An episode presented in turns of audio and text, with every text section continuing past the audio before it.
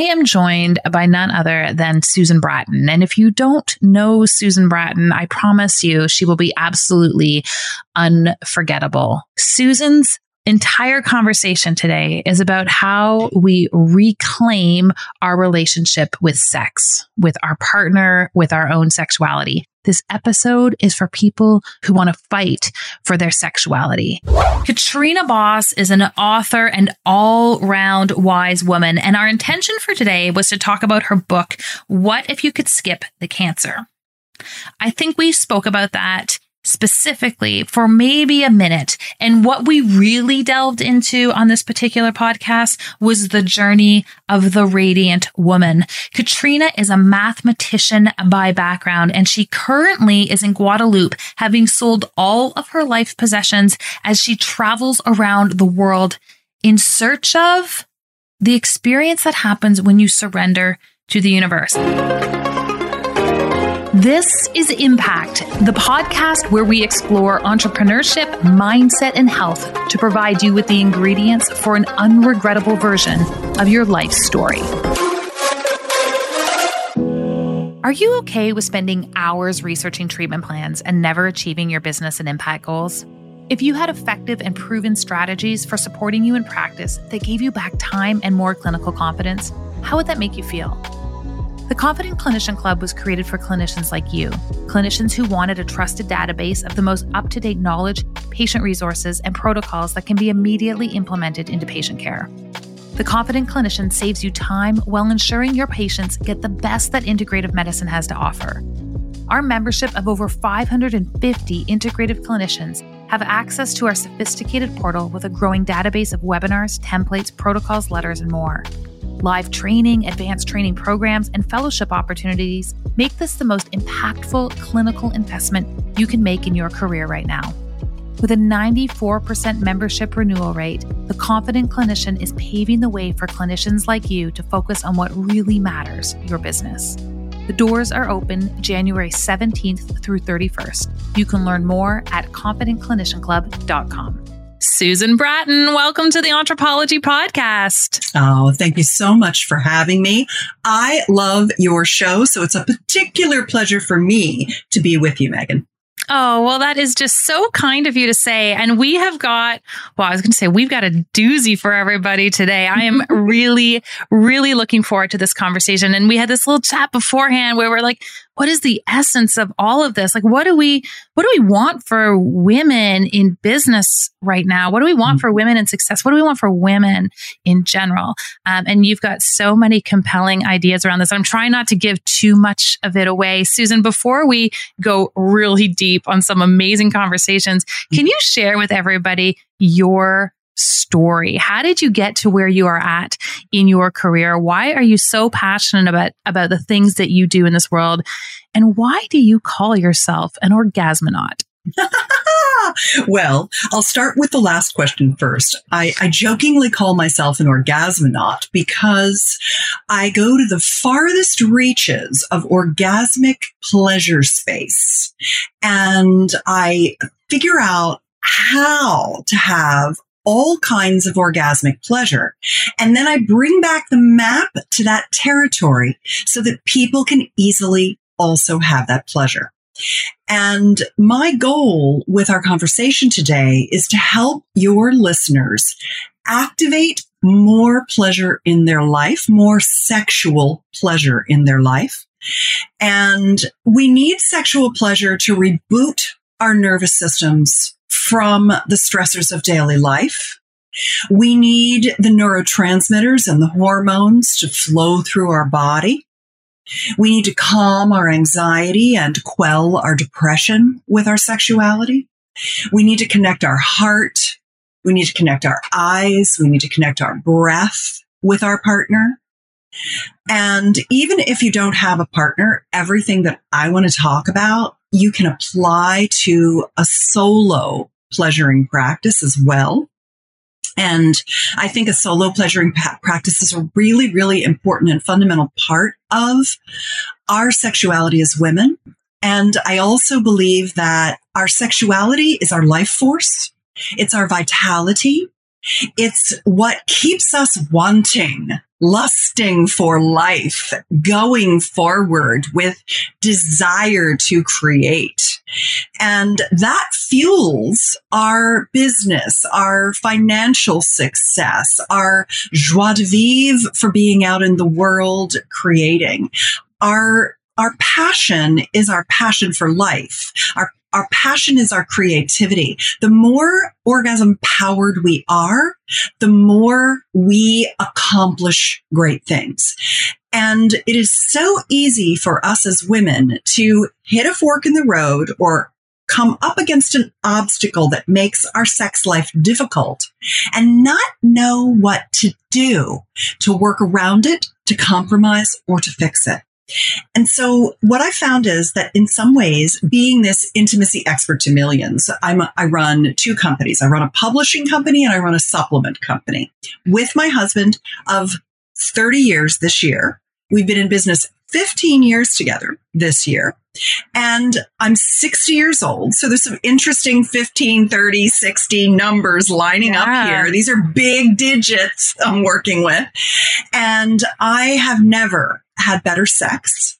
I'm, I feel that I am working at a level of intelligence and vitality that is certainly not as much energy as I, energy as I had in my 40s, but definitely as more pleasure, more joy, more connection to self and more connection to other. And that's directly attributed to what happened to me, which happens to so many, which was a little over a decade into my marriage. I really didn't want to have sex with Tim anymore. I, I gave him mercy sex and I kind of tried to avoid him. And he tried to cope by having an affair with a married woman who was in a similar situation. And one night I just drank two gin martinis on our 11th wedding anniversary and said, What are we going to do? This is no good. I didn't know at the time he was having an affair just to cope with being in a sexless marriage with me. And I didn't want to be in a sexless marriage. Sex just wasn't good for me. And what I've come to realize 20 years later is that we've been having sex what I call the patriarchal way rather than the matriarchal way. And so what I've been doing and what's really on my mind, Meghan, is giving women some ideas for how to have very satisfying sexual pleasure with their partners or themselves and themselves so that they don't think they're wrong. They can't orgasm. Orgasms are hard. They're broken. Sex just isn't that great for them. They don't really like being with their partner. You know, all of the things that end up to be those roadblocks and obstacles. I don't feel well. My hormones are shot. I have a low libido, whatever it might be. I have answers to all those things. And I learned them by going, walking through the fire of my own burning down the house almost lost my marriage because we didn't know what we were doing. Trina Bos, welcome back to the Anthropologie podcast. Thanks, Meghan. So glad to be here. I'm excited to jump in. You have a lot going on, and uh, and we were just discussing before we got into the podcast that we are literally going to surrender to where the universe takes us with respect to this conversation. Um, and I think those are actually sometimes our best podcasts. But you haven't been here since episode 20, which means we're we're 96 episodes since you were last hanging out with us on the podcast. Can you bring our listeners up to speed in terms of who you are and your journey in an hour or less? Um, and really, we're going to get into a few big topics today and a few things that you're super excited about. So maybe take us the rapid fire journey of Katrina Bos up until today. Go. since I met you 96 episodes ago. That's right. That's okay, right. Got it. Probably the easiest thing is um, I've written two books, What If You Could Skip the Cancer and Tantric Intimacy. And I teach Tantra. I'm traveling right now and I mostly teach online courses which I really love because it helps people really integrate the work into their day to day life, which is actually what Tantra is all about.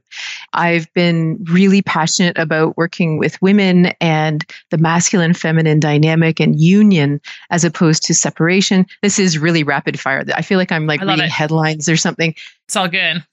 And so that's actually been a huge passion of mine. And currently, my life has taken a very, very different turn. Back in November, I decided to give everything away my home, my furniture, my everything and basically downsize to a backpack and see where I was called. I'm at a, I'm almost 50 and I'm at a point in my life where my children are grown. Um, I divorced five years ago and I really f- felt like there was something new to discover. It's like I, I could keep on doing everything I've always done in teaching and writing and doing workshops and all these things, but I just felt like there was something else I was supposed to be doing. And finally, after a bunch of up, ups and downs, I finally gave everything away. And so since then, I traveled in Eastern Canada. I went to Ireland, spent Christmas with my daughter who was living there, Scotland, Malta, Portugal, Italy, Ireland again, um, then back over to the States in Phoenix, Sedona, Bahamas, Florida. And now I'm in Guadeloupe down in the Caribbean and writing and teaching and doing doing everything here. And so and really I think the greatest thing and it has a lot to do with my book, What If You Could Skip the Cancer, is being in this constant state of surrender. Like literally listening all the time, what is the next step? And then trusting that the next step even if it hurts or even if it's not working out like the storybook says it should, because it sounds very romantic to travel the world out of in a backpack and, and do all this. But it doesn't always work out. I mean, I, I went to Las Vegas once and I only lasted 18 hours, which must be what I, why I forgot to mention that. And and at the same time, there was really important lessons I learned in those 18 hours because I got squished really fast. And so it's a really interesting thing to surrender to that journey to know that the steps will appear. And when you're there, even if it's really difficult, amazing things will come out of it. You know, like even right now in Guadeloupe, I've had a really difficult time because I don't know the language. And I mean, it's French, but it's sort of a, a Guadeloupean French mixed with a local Creole my daughter who went on exchange to Finland years ago, she's been like such a huge help for me because I'd call her every so often. I'd be like, Taylor, I think I'm going crazy. And she goes, It's okay, mom. All exchange students do this. That's awesome. I'm like, Oh, good. I'm glad I'm just going through what every 17 year old exchange student goes through. Perfect.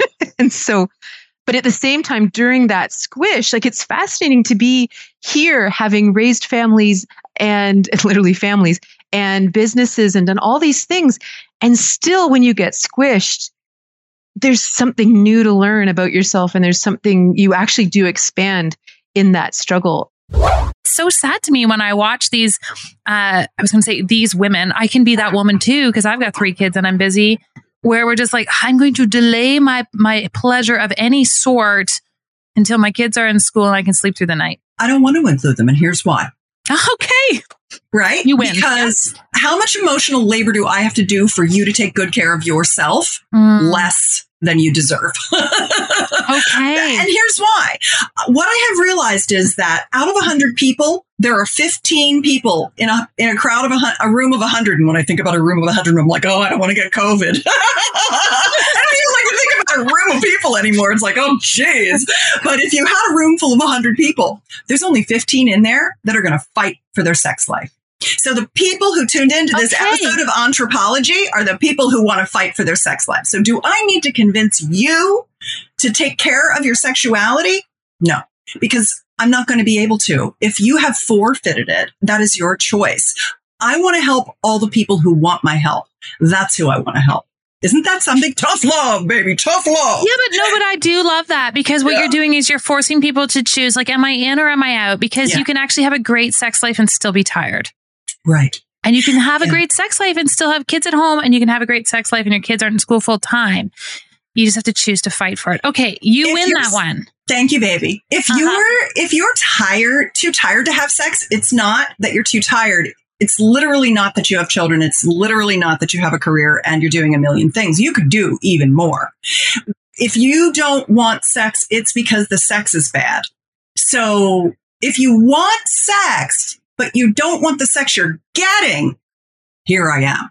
I'm all yours. I All can right. help you fix it. This is what I was talking about when I mentioned that matriarchal versus patriarchal view. Yes. You, if you ha- are having, if you're having sex that you don't really, really love, if you're not making date, if you have a partner, if you are lucky enough to have a partner and you are not actively making dates, look, I'm going to hold up. I'm, so one of the things that I, I talked to Meghan about before we started this podcast was we got some video on this show because I want to show a few things. And the, this is what I'm holding up, which is a little calendar, like a monthly sticker calendar, and it shows all the dates that I have scheduled with my husband. We plan them out in advance. And a lot of people think to themselves, well, that takes away the spontaneity. By the time you are in a relationship for more than a few months, you really need to schedule lovemaking. And the thing is that most of the people who feel like they're just too exhausted for sex are just having sex that is not satisfying and it's boring. And so one of the things that I like to do is I like to explain why scheduling what I like to call erotic play dates instead of sex has you looking forward to it and doing what I think is a really critical component to the monotony of monogamy which is learning new things together, learning new skills together. Remember when I said there are 20 kinds of orgasms that a person can have? There's 20 kinds of orgasms a male and a female bodied person can have. We have slightly different parts, the penis prostate versus the, the Right. um, clitoral urethral sponge, if you will, which is people call a G spot. It's not a spot. It's a giant area. Um, that makes slightly different places that you touch, but there's in orgasm, there's locations, there's techniques, and there are objects that generate orgasmic pleasure. And when you add them all up, there's 20 different kinds of orgasm. I'm actually doing a weekly orgasm challenge. I call it Come With Me. And every week I, So I share in my email newsletter, I share two, for free, I share two different types of orgasms, one for you, your female body and one for your male body partner, or one you can do together. And um, each week I take you through the different types of orgasms so you can see how easy it is to have them all. So if you literally just spent a year scheduling dates to learn new pleasuring techniques, it would give you something to look forward to and it would ignite your sex life. The thing that I'm finding so fascinating about this is that I think sometimes we hear people say, Oh, you know what? I sold all my stuff and I have a backpack and I'm touring the world and I'm surrendering to the universe. And I think for a lot of people, the immediate reaction is, Oh, good for you. I'm not like that. I'm like, I'm a structured person and I, I, I would never do that. And and I'm going to completely generalize here, but I have not yet met someone who studied math. I went to Waterloo, I hung in that math building, who who didn't in their like foundation where they started have some element and love of structure and patterns and systems. And so, and you might be like, I never resonated with that, but I just think it's super fascinating that that, that is, that was also part of your, your journey. And for all the people out there who are saying, oh, I'm not like that. I would never do that. I think you'd probably be surprised. Well, so there's two places I want to go in. One one place is about the math thing, and the other thing is why actually that was so important in the What If You Could Skip the Cancer book. Hmm. Because so the first thing is the thing about the masculine and feminine that I'm so passionate about is that we often think that it's one or the other, right? And the reality is is that when we become a whole person, the masculine and the feminine, the left brain, right brain, the structure, the chaos, it actually complements each other. Like it literally feeds each other. So people who like take give everything away and live out of a backpack and blah blah blah blah blah, that's a living hell if you have no structure. Meaning in day-to-day life, if you don't have income, if you don't have some place to stay, if you aren't a logical, reasonable, responsible person, no one's going to let you stay with them. You're not going to have any money to stay anywhere. So the only way you can even be free like this is if you're responsible enough to actually pay the bills, right? It goes together. You can't just be accountant, logical mathematics, and you can't just be free artist person. Because if you're just free artist, you know, blah, blah, blah, blah, you can't afford canvas and you don't have anywhere to paint. You know, it's all about the merging of the masculine and feminine, the merging of the right and left brain. That's where magic happens, right? I mean, if I didn't have the structure, so for example, I teach online courses. I mean, I work. I'm not just, you know, living on a beach, you know, eating papaya. I work every day. I just so happen to be amazing in, right now. I, uh, right? I just happen to be in Guadeloupe, right? I mean, this is just this just happens to be where I am, but I still work because that's what I'm. I, it's it's what I'm here for. I'm here to teach. I'm here to share. I'm here to uh, I'm here to do what I'm doing. But it's within that structure that I can be free and I can be creative and I can do all those things. And the interesting thing about mathematics is just on that. Do you know that Einstein had the most heavily myelinated brain in the world? So, like, um, when your brain grows, you know, you know this. I don't. I don't need to say it for you, but that the you know the gray matter becomes white matter because a myelin sheath goes over as the brain actually continues to grow. Well, Einstein's right and left brain and the corpus callosum between it was so heavily myelinated because his right and left brain were practically one. Wow within the incredible structure of his mathematical perception of the universe, he also sat and pondered the mystery of the world. And he also expanded beyond what was known at the time. And it was, and it all married together into some of the greatest theories we've ever understood. And he was one of the greatest geniuses that we've, you know, it's literally, that's the, the colloquialism, right? He's freaking Einstein. You know, and it was only the marriage of those two things that made him a genius. Segueing into my book, What If You Could Skip the Cancer? So, this is a story that happened back in 1999 when I was 29. And again, at this point, I really trusted my brain. I liked that logical part of me and society, especially for me. Like, I mean, I, I was a child of the 70s and 80s where they were really pushing women into science, you know, and so I did get a, a scholarship to study math at Waterloo because that was a really, really important thing, especially for a woman. And so by that time, I had really been almost trained that my brain was my greatest asset. You know, this this thing on my between my ears was going to take me far and wide and holy crap, right?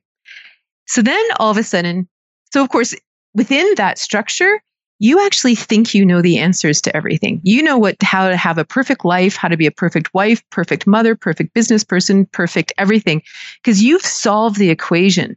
You know the answer and we can hedge our bets to, about life and everything else, right? So then all of a sudden 1999 comes along. And at this point my children are 2 and 4. I've had foster kids. I my mom died 4 years before that of breast cancer. Everyone in my all the women in my family had died of breast cancer by then. And i was 29 years old and i had breast lumps growing in my breast.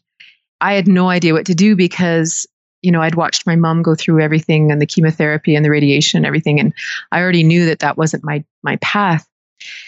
And of course as this and this is the story of the book a man, a man appeared in my life a guru a teacher he doesn't call himself that but i do he came into my life and he helped me understand what was really killing the women in my family and why every single woman in my family was gone to breast cancer.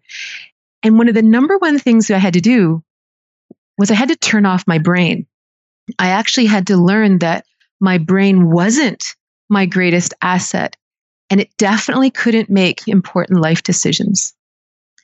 And that was literally, I remember him the first time he said it, I looked at him and I thought, that's like asking a marathon runner to cut off their legs if I cut off my brain, I'll have nothing left. I fig- I thought I was ugly and, and blah, blah, blah, all this nonsense. And it was like, if I don't have my brain, I won't be worth anything. And that was my greatest journey. And it was actually a very spiritual journey because it wasn't just about shutting off my brain, it was about actually transferring my trust to something else, or consciousness or God, whatever we call it, that there was actually a great wisdom and that I could only access it through me through my heart, through listening to my actual truth. And this is something that today, like in my, I have a course right now called The Radiant Woman, which I just, I love so much because a lot of it is about teaching us as women to really listen again, listen to that inner truth inside. Because if we don't listen to it, nobody will, right? Nobody's going to listen to us. The men certainly aren't going to connect with their wisdom and their their feminine and their their deep well. And for me, what if you could skip the cancer? Like 20 years ago, that was really the beginning of me learning to trust something else. And using my brain to do the math, using my brain to do the websites and do the business plans and do all that. But to listen to something else to actually figure out what direction the ship was going. And that for me is a perpetual journey. Like that's literally the journey I'm on right now is trusting that if I listen within, the next step will appear. And it does every single time. Yeah. And so the mathematics and the fascinating thing, here's the thing about the mathematics that people don't understand is mathematics isn't arithmetic. It's not accounting. Mathematics is actually a philosophy. The great mathematicians historically were philosophers because they were looking out at the world and looking for patterns. And they were literally trying to map God with numbers, right? And so what it does actually being a mathematician is it gives me greater faith that the world is much more interesting than we think it is. It's not just chaos, which allows us to take our foot off the pedal and relax a little. Well, one good thing is we won't have time to get into all 20 orgasms here, but I have a website at betterlover.com and I'm about to drop videos on the 20 kinds of male and the 20 kinds of female orgasms. Amazing. So probably about the same time that our episode drops, the videos will be up and ready. So I can walk you through it there and you can always come to the to my website at Personal Life Media and just look up come with me and see all the 20 kinds of orgasms and how to do them there. That's all free freely accessible. So what I think is an even more important conversation, Meghan, is to get to that thing about how women need to have sex versus how men do, and how we've kind of been having sex mm-hmm. the way mm-hmm. men need to. And that's only because we just didn't know. It almost everything about sex is I didn't know what I didn't know, and now I know, and I'm doing it, and it's fun. like I said, I really have the easiest job. I love this. I really do want to talk about this idea of the matriarchy versus the patriarchy, but because yeah. so much of the sexual education that's downloaded, I feel like is downloaded from that that male centric side. So yeah, let's yeah. start to unpack that and also downloaded from pornography and also yes. downloaded yeah. from the media, movies and television. The, the kind of sex that is depicted in the movies and television is the crappiest sex I've ever seen. My husband is so funny. Every time a sex scene comes on the movie, I'm like, ah, I can't, look, she still has her bra. I'm like, oh my God, he threw her down. He didn't even make out with her. I'm like, I I bitch about it the entire time about how bad it is. And I refuse to watch pornography. I'm a sexpert who does not recommend, I'm a, I am anti pornography because I'll give you a perfect example. Time magazine had, they recently quoted a study where uh, two sexual science academic researchers did a random sampling of over 300 pornography clips and said that 96% of them were degrading to women. And the problem with that is, yes, I mean, maybe there's some nice pornography made by women for women, but it's still pornography, which right. ends up ultimately not putting us feminine in, in the, in the seat of the pleasure. Uh, we're, we're objects giving pleasure, not receiving. Right. So one of the biggest things. So here's a couple of quick, like, bam, bam, bam. I'm just going to mm-hmm. punch it out, give you some things to think about, like, oh, yeah, right. Oh, yeah, yeah, yeah. So here they are. First thing we have been rushing sex as women we have sex way too fast. And by sex, I mean intercourse, because the large majority of us are in heterosexual monogamous relationships. Now, that being said, I am an equal opportunity gender, gender spectrum lover and supporter. So whatever your gender spectrum is and however it moves and morphs throughout your life is all good you go for it. I want you to have your self expression, but you were either born XX or XY chromosome. Let's get to the science, right? And the science is you either were born with a vulva or a penis and they operate differently, even though they're the same parts arranged in different order. Right. They operate a little bit differently, whereby men have a couple of things that are what I consider to be to their benefit. The number one thing is that they are testosterone dominant, where our female bo- female body are estrogen dominant. Testosterone, they get a, they get a hormone bath every morning. They wake up with an erection if they're healthy. They're horny. They're ready to go. They masturbate daily because they need to keep their sperm topped off so that when we're ready and in estrus as the animals that we are, we, they're ready to give us fresh sperm. So they're much more driven to masturbate than we are. And they have in the hemodynamics of the penis are very simple. The blood runs into the three chambers super fast. And when it does, the um, suspensor ligament lifts up the penis very quickly and he gets an, a nearly instant erection if he's a, a healthy man. And when he's erect, he's ready to go. He would be happy to penetrate us. Where for us in our female bodies, we have three erectile systems that essentially wrap our vagina. We have the clitoral erectile system, which is a glans, the tip, which is what we think about our clitoris, but it's just the tip of the iceberg, the, the shaft. So I'm very big about explaining to women why getting a clitoral erection is important before doing, you know, before having a lot of sex of different kinds.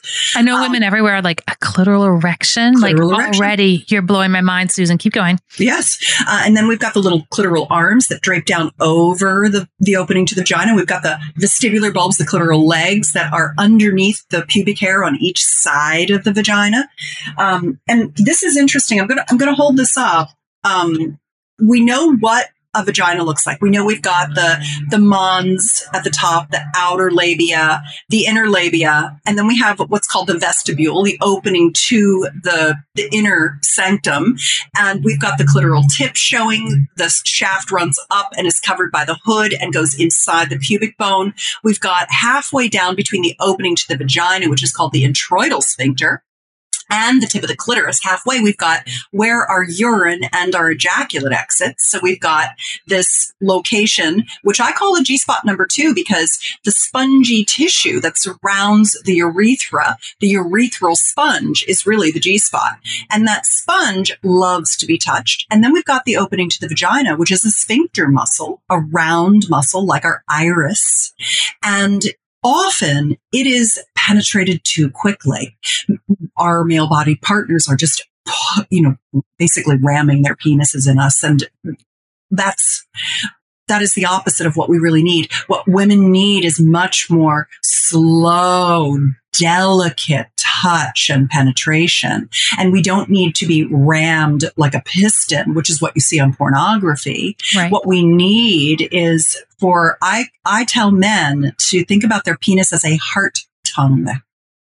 When you start to connect your heart to your penis, when you start to think about it as this articulate, loving, licking, touching appendage rather than just a piston, it totally changes lovemaking. So when we pull away the skin from the top of the vulva and we look at underneath, we have the clitoral structure, we have the urethral structure, a secondary um, erectile tissue system, and we have a perineal sponge under the vagina, between the vagina and the rectum. That's our third erectile tissue.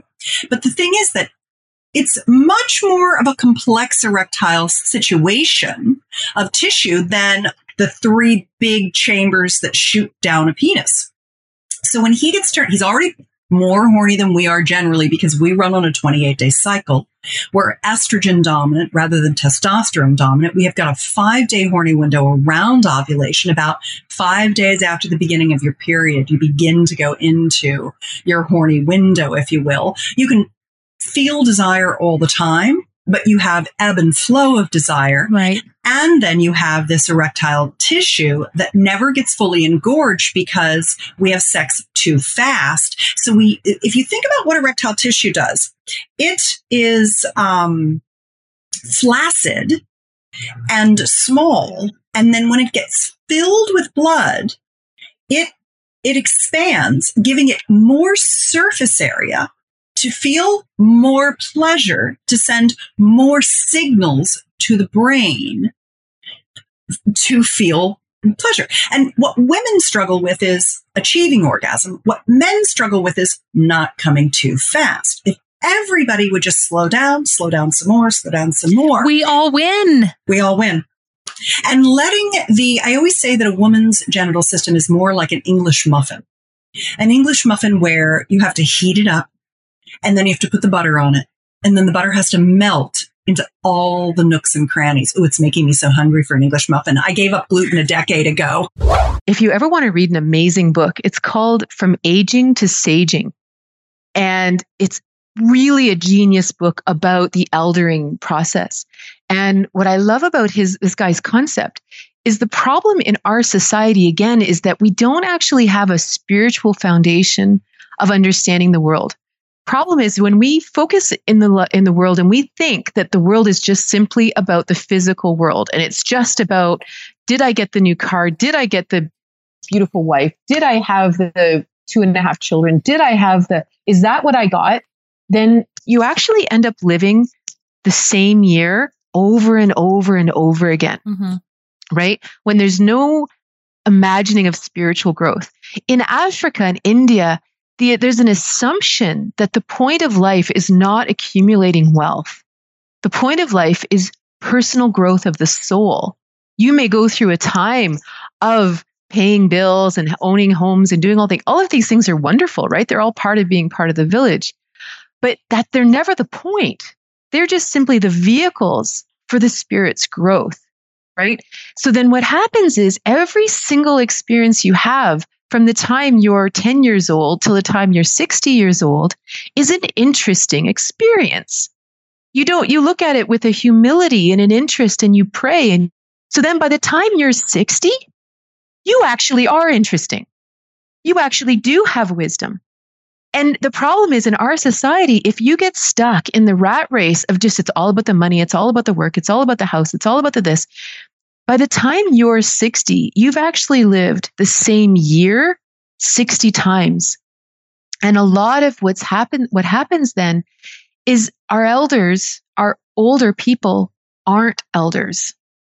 They're just stuck in their ways because they didn't grow through their experiences they just got stuck. And so then suddenly you can't, they can't be a mentor because a true mentor has actually mined the experience of, of their life. And if they've done that, the humility in that person is off the charts. We women are different every day. Some days, and this is, a, I, I'm going to hold up my little, my little kitty cat in a lion I have this little kitty cat and she's wearing um, a Halloween costume that is like a little lion hat on top. And I always say sometimes we're a lioness and some days we're a kitty cat. We're just a kitty cat with a lion costume on. And depending on the day of our cycle or what's been going on with us from a stress perspective, we we need a lot more full body touch. We need our feet massaged, our neck massaged. We need our hair stroked. We need our eyelids kissed. We need words of adoration. We need affirmation that we're sexy and desirable. We need so many things before we begin we need pre foreplay before we start foreplay.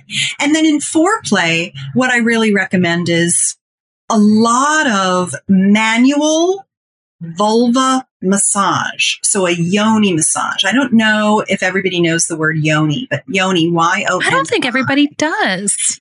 It's a um, tantric lovemaking word for our female genital system, the yoni. And I always think about the yoni as being this beautiful flower that blossoms with attention and pleasure.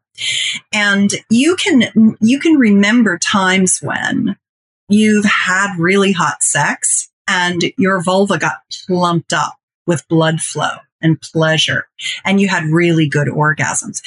That's what we're trying to go for every time we make love if you are penetrated before you're engorged, before the blood has all been able to flow into the vulva, then you're rushing yourself and you're just making one more brick on that wall of not of lowering right. your desire. And for so many women, they think it's hormones that, oh, I'm low on hormones. Well, if you want the hormone of desire, you want testosterone. So I do bioidentical hormone replacement. I use uh, the two kinds of estrogen, estriol and estradiol, in a compounded shea butter intravaginally on a daily basis.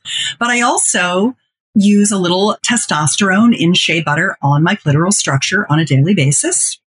And then I take progesterone at night. But it's really none of those three things particularly that are what really give me lust. What really gives me lust is blood flow. We forget about the fact that our nitric oxide declines as we age. And by the time we're 50, we have half the nitric oxide we had when we were 20. So we're literally having vaginal lubrication issues, loss of sensation, incontinence, lack of pleasure because of blood flow, much more so than hormones. But the great thing is that if we're with a male bodied partner, and he is able to um, ejaculate within within us. He gives us testosterone, serotonin, luteinizing hormone to regulate our menses or even after menopause to regulate the cycles that we continue to have, whether we're ovulating or not, whether we're bleeding or not. Um, and it, it's very calming. So, and we get zinc for um, mental clarity. So even if you're in a same sex partnership, sex is an extremely healthy thing. But if you're in an opposite sex partnership, you get extra double bonus benefits from the symbiotic nature of two people in orgasmic pleasure together. Women who come into my practice, and I'm not judging this, but I think it's symptomatic of the confusion. Women who come into my practice and they're like, listen, like, I take the birth control pill, not for birth control. I always ask why people are on the birth control pill because it's not what you would think. They're like, I just take it continuously because I don't, I don't want to menstruate. I don't want to lose. I want access to my competitive advantage in the workplace, which is not to succumb to, let's say, hormonal innuendo and, and changes throughout the course of the month. And I always tread so lightly on this idea because I'm like, ah, but, but that's, that's your that's your power. Like one of the things we can work on together is is stabilizing some of the hormonal swings that shouldn't be there that are common but not normal so that you can fully lean into your power as a female leader and so it's it's really it's a it's a fascinating a conversation for me to have but it happens with sufficient frequency that i'm like no this is a thing there's confusion on the ground level as to how we are supposed to handle this uh, stepping into a quality piece um, and and I think that's driven by media. I think that's driven by. Uh, I think there's a lot of male leadership right now that takes it upon themselves to attack women coming into their own. There's a lot of pressures on uh, i'm going to say authentic leaders men or women to to step up in a manner that's not that's not bridging two philosophies. Um, but i definitely see it on the on the ground level. I think we all need more conversations like this so we can really start to uh, embrace embrace some clarity around the concept. So the thing about the period is historically women have never been honored for their truth and their wisdom. So you're in a relationship let's say 200 years ago and the, your husband can beat you, he can kill you, he can do anything he wants because we are nothing but chattel, right? So women learned a long, long time ago to shut up, pretend everything was okay, just keep the man happy no matter what, or else you and your children are out on the street and you're starving to death, right? So there's a deep training in women that says, do not be honest, coddle the man's ego, make sure he thinks he's okay, blah, blah, blah, blah, blah, on a personal level. Okay. This isn't, this isn't what they're doing in business, but this is on a personal level. And this training still whispers in our ears, right? I'm a computer programmer. I've, I've, I've worked in a man's field. You know, I get it 100%. The difference is when we actually start to come into a time of, of honoring our own wisdom, and we actually know that what I have to share is true in a personal setting. That here is something that's wrong in this family. Here's something that has to change right now. This is the wisdom of the woman. And no matter what corporate America tries to tell us is important, it's all crap. Because bottom line, every single person wants happiness. And if you're not happy at home, if you're not happy in your relationships, if you're not happy with your children, your life sucks no matter how great your corporate job is. It's all nonsense. So the wisdom of the woman in the home, no matter what kind of relationship you have there, is absolutely the foundation of everyone's happiness. When a woman honors her cycle and she starts coming into the dark side before her period, this is a time of incredible insight. This is when we are in our most feminine dark moon personally, almost like we cannot lie, right? It's impossible to lie. The truth is right now, the, the tide is out. Everything we know that is true is now, uh, it's right there. And it's when we have to share it because that's the wisdom for the village so that the village survives.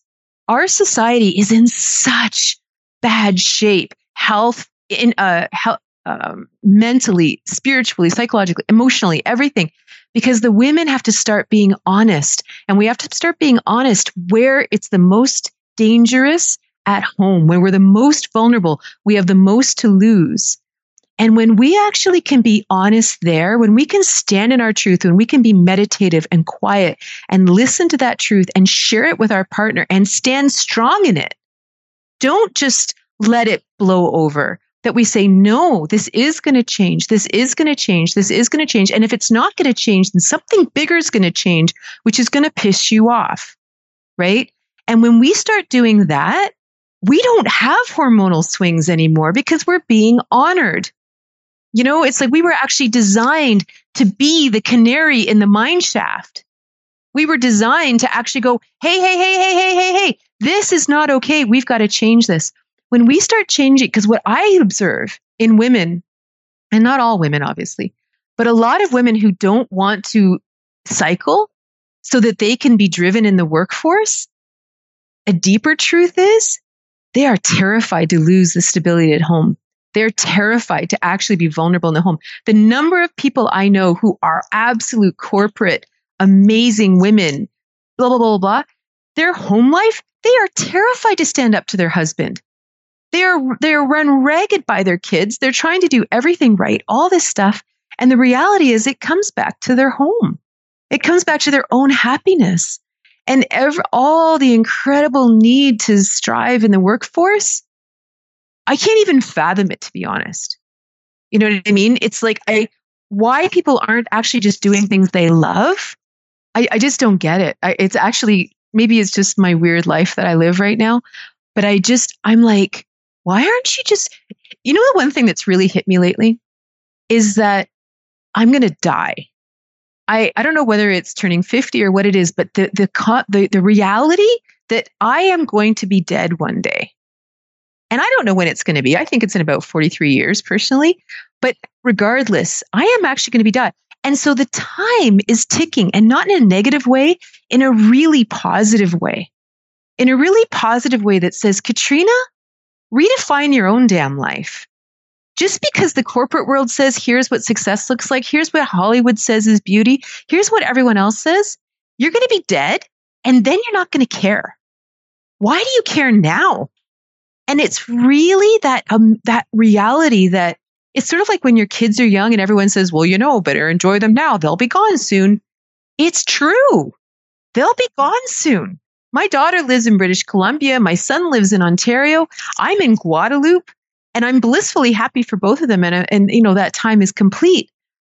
But I, it's like the only thing we actually have of any value in our life is time which is why I get extra- extremely pissed off if someone wastes it, right? It's actually more than money or anything else because it's like, hey, I've only got a few more years left. Don't waste my time. So the idea of busting your ass, doing something simply to achieve something in a world that you're not even passionate about, and literally skipping your own wisdom cycle in order to achieve it, I can't even fathom it. Just can't even fathom it. It just is beyond me. I, you know, what's so cool about this is I know there's people sitting there and they're and they're they're driving or they're working out or they're doing whatever and they're having this moment where they're like, oh shit, because there's so much there's so much truth in that. I had my first like mortality moment five minutes after my first daughter was born, where I had never I felt like it was like this weird threshold I crossed where I was like, oh, like you're you're never you're never in that phase again like it was it was very distinct for me and i feel like i thought about my own mortality every day not in a um, morbid sense but with that same acknowledgement of the fact that my time is my my most precious uh, my most precious asset. And i can figure out how to make more money. I think we kind of get confused on those two assets but time don't like don't right? don't steal that. Don't steal it from me. Don't steal it so that you're preventing me from hanging out with my kids and giving them time. Like don't don't steal time from me. And and my intention around things that i put out into this world now are really about how can i maximize and and leverage my time so that I can share my gifts most efficiently so I can be with the people that I love. My primary motivation is not uh, is not money. It's time leveraging. What role do toys play in all of this? Does it take yeah. away from it? Is there a time and place in our evolution as lovers that we should introduce this or take this out? Add it in. Add it the, in. the number one reason most most women nowadays have a vibrator they usually only have one. It's some crappy old thing they bought that they got used to and they have created some neural pathway and it works for them, which is great. But then I say, okay, now open your bedroom drawer and tell me what's in there. Okay, close that. Now go to your closet and open that and tell me how many shoes you have close that. Right. Like, um, which one is going to provide you with more pleasure? The next pair of Louboutins or whatever is going to crush your feet or another vibrator. and there are different vibrator categories. Um, there are, and, and sex toy categories. And I think there's a couple of really, really good ones. Um, the first one that I recommend as kind of ground zero for women is something from Fun Factory called the Lady Bi or the Miss Bi. The Lady Bi is a little bit bigger and the Miss Bi is a little bit smaller. We women have different, differing size vaginal vestibules and differing size yonis, vulvas. So you have to know which one you want. But what I like about these is that they're, they're both, in, they have two motors. Bi means two in German and it's a German, it's like the Porsche of, of uh, vibrators. Um, it has an external clitoral stimulation and an internal G spot and anterior fornix and cervical motor. Holy smokes. So it, it brings blood flow internally and externally. And I think that having a soloing pleasure practice where you're masturbating a couple of times a week to keep the blood flowing into your vulva means that whenever you do ultimately have intercourse or oral or what have you with a partner, you're much more primed and ready to go. It's getting your yoni juicy and full of blood flow, which is, is very important. But then I also think it's very good to have something like a womanizer, um, which is um, uh, uses air to kind of suck and blow the clitoral structure. But I love this new product called the Duo from Womanizer. You have to have about two inches between your G spot inside the opening to your vagina and your clitoris. So you kind of have to measure. Don't buy this if you're very tiny or very large. This is more of one that fits kind of the middle of the range of most women, where it has a G spot vibrator that goes inside. At the same time, it's giving you clitoral suckling externally. This will make your eyes roll back in your head. This is the kind of thing you want to use yourself because it's hard for your partner to get it to latch on well, but this is very good for solo pleasuring. Where for pleasuring of partner sex, I like this product. This is called the Curve from Hot Octopuss, and this is a G spot toy that's a vibrator that has a real squishy tip. It also looks like a purple emoji. It looks like the penis eggplant emoji. It's, um, yeah, it's a beautiful color. It's yeah. so pretty. And it, this one I like because it has um, a bass and treble. It has two motors, kind of a high buzzy one and a deep rumbly one. And it's really good for G spot awakening right inside the opening to the vagina. This one is really nice when your partner uses it on you. When you can completely relax and your partner has a tool so their fingers and arm don't get worn out and you can get the fairly deep pressure and stimulation that you're going to build up to wanting for G spot orgasms and for female ejaculation. So I like this. And then for couples, I like two different what I would call penis rings, vibrating penis rings. This one is also from Hot Octopuss. It's called the Atom Pulse Lux. And you stretch it and open it and you put the, your partner's testicles and penis through the hole. And then it has a vibrator on the base, which gives him perineal pleasure.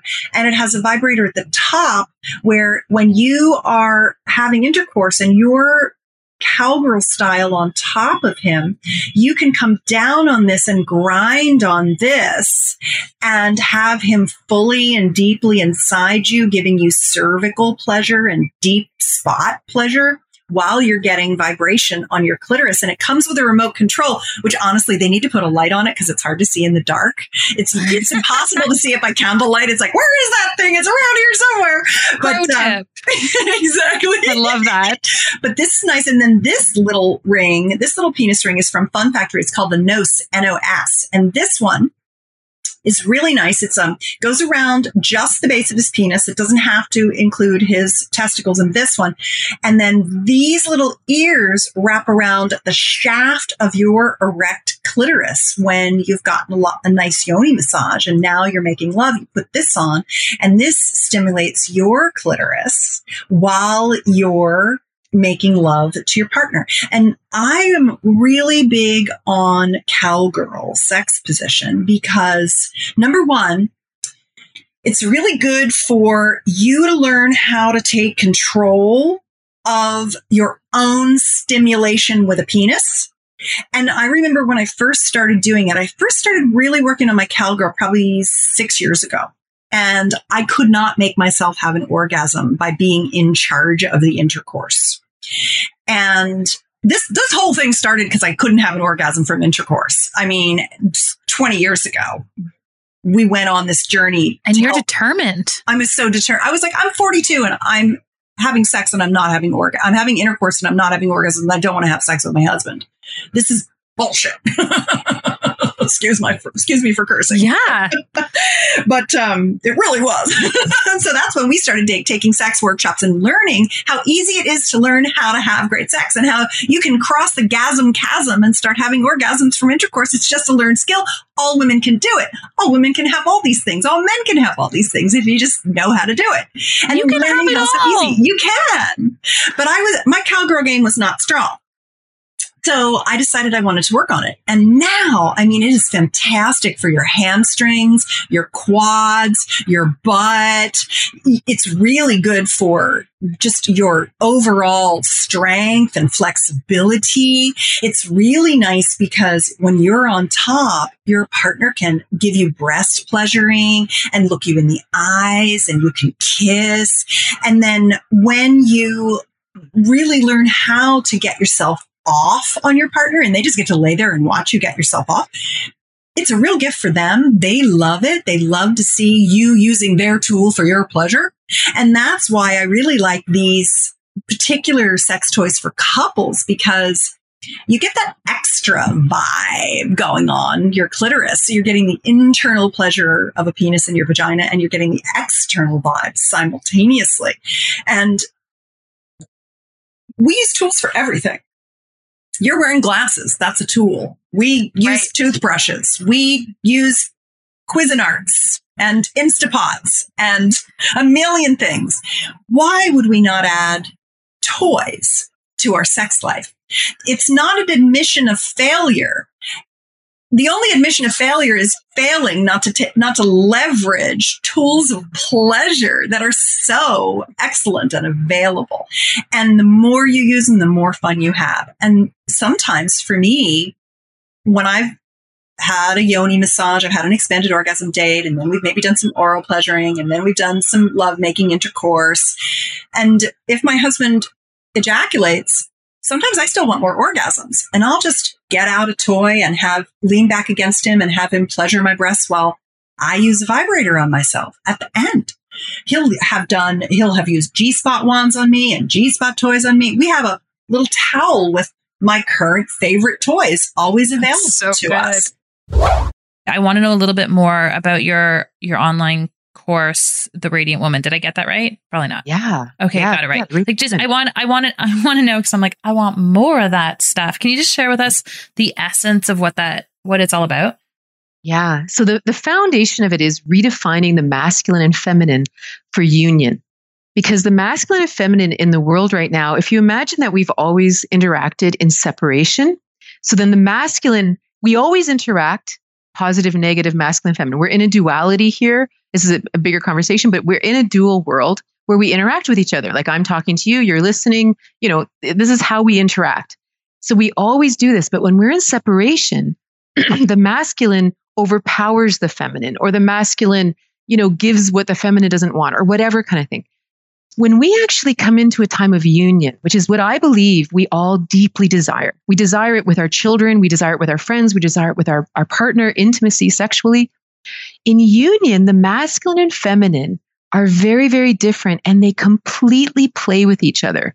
They're not just he takes out the laundry and she, you know, cooks or something. The energies are completely different. And so, for example, the whole course goes into really, first of all, redefining the masculine and feminine because it's not always gendered. But in relationships, and in, in same sex and heterosexual, but I focus heterosexually just for ease. Um, for example, intimate in intimacy, giving and receiving. For women to actually receive is such a huge deal because we have so many walls up because we have been given things we didn't want for our whole life. It's not that we struggle to receive, we just haven't received anything we wanted. And we have all this, I mean, it's a huge, huge topic, just simply learning to receive. Because when we learn to receive, our beings, like sexually, relax into a place where our nervous systems actually can become multi orgasmic. And what's fascinating about men learning to give is some men are like, well, how about me? When men actually learn to give and they actually are received completely, they become the powerful, amazing men that they really want to be. So that there's that dynamic of giving and receiving. The, the, the dynamic of vulnerability and protector and and that's a really interesting thing because again, women have really struggled to become vulnerable. And we can do it with friends, we can do it all with all kinds of things. But even then we can't because we become so incredibly disconnected masculine. We just try to fix everybody's problems. We don't actually just hold space for someone to be complete chaos and crazy. Right. And so for us to actually learn to delve into our deep vulnerability, we actually strengthen our own protector and we actually become strong and deep and interesting being able to go into all of these different dynamics and, and that's really what the course is about is looking at all the ways the masculine and feminine are actually in total union and when we come into total union we come into oneness which is bliss which is happiness and it is beyond anything we can really experience right? The lovemaking changes completely and there's no tricks about it. It just actually allows us to come into full union. And when a woman fully polarizes into that feminine, that deep wisdom, that deep, um, receptive Mother Earth, whatever, however you want to see it, everything changes. I'm telling you, at a very deep level, we become so happy and so content and so blissful. We have no needs. We have no nothing. We are completely whole. And when we are that, when the, and the reason of the radiant Impact woman is, is what such so important to me is because the reality is in the masculine stage. feminine dynamic, it is less about the masculine energy acts how you on the feminine. It reads the feminine. So the giver can only if know you enjoyed this podcast, by reading the feminine. Podcast, and that Stitcher, could be Spotify, or wherever simply like looking at a child, episode. and the child is the feminine because they're the vulnerable. Until and you look at them, you say, "What would you like impact. to eat?" And you give them what they want to eat. And then the child looks at you and says, Oh my God, mommy, I love you so much. As opposed to the child saying, What I really want is this. And you say, You know what you're going to get? You're going to get lentils because that's what's good for you. Maybe the child ate, but there's no union there. you know, the, like you know, and, and that's really where it goes. But the challenge is if the women are messed up, right? If we are literally walking chaos and not in a good way, because chaos is really awesome in a good way. But if we're just really completely messed up, the men cannot read us. The masculine energy cannot read us. So the bottom line is we have to become whole first. And when the women become whole, everything changes. Amazing. Susan Bratton, it has been such a pleasure to have this conversation. Where can we direct people to learn? Like, I was going to say more about what you're up to in the world, but like all the things you just talked about, where are we sending them to learn those? If you go to personallifemedia.com, um, there's search boxes at the top of the website, and you can search on anything that I've mentioned, and it'll find the articles and the videos and things like that. Same with betterlover.com. You can, it's searchable content, and I've written thousands of articles in the last 15 years on every aspect of sexuality. So whatever I've mentioned, it's all there for you. Amazing. We will hook everyone up. Susan, thank you so much for your time. Words of wisdom, Katrina Bos. Um, I could have this conversation for days. I know we've piqued the interest of some of the people hanging out as our listeners. Where can we send them to learn more about what you're up to? My main website is katrinabos.ca. And my other website that hosts all of my online courses is fusiontantra.com. We'll we'll hook everybody up. It will all be in uh, it will all be in the show notes. I know you have rattled the radiant feminine inside of me and I can't wait for our next conversation. Katrina, get home safely from Guadeloupe and um, I can't wait to do this again soon.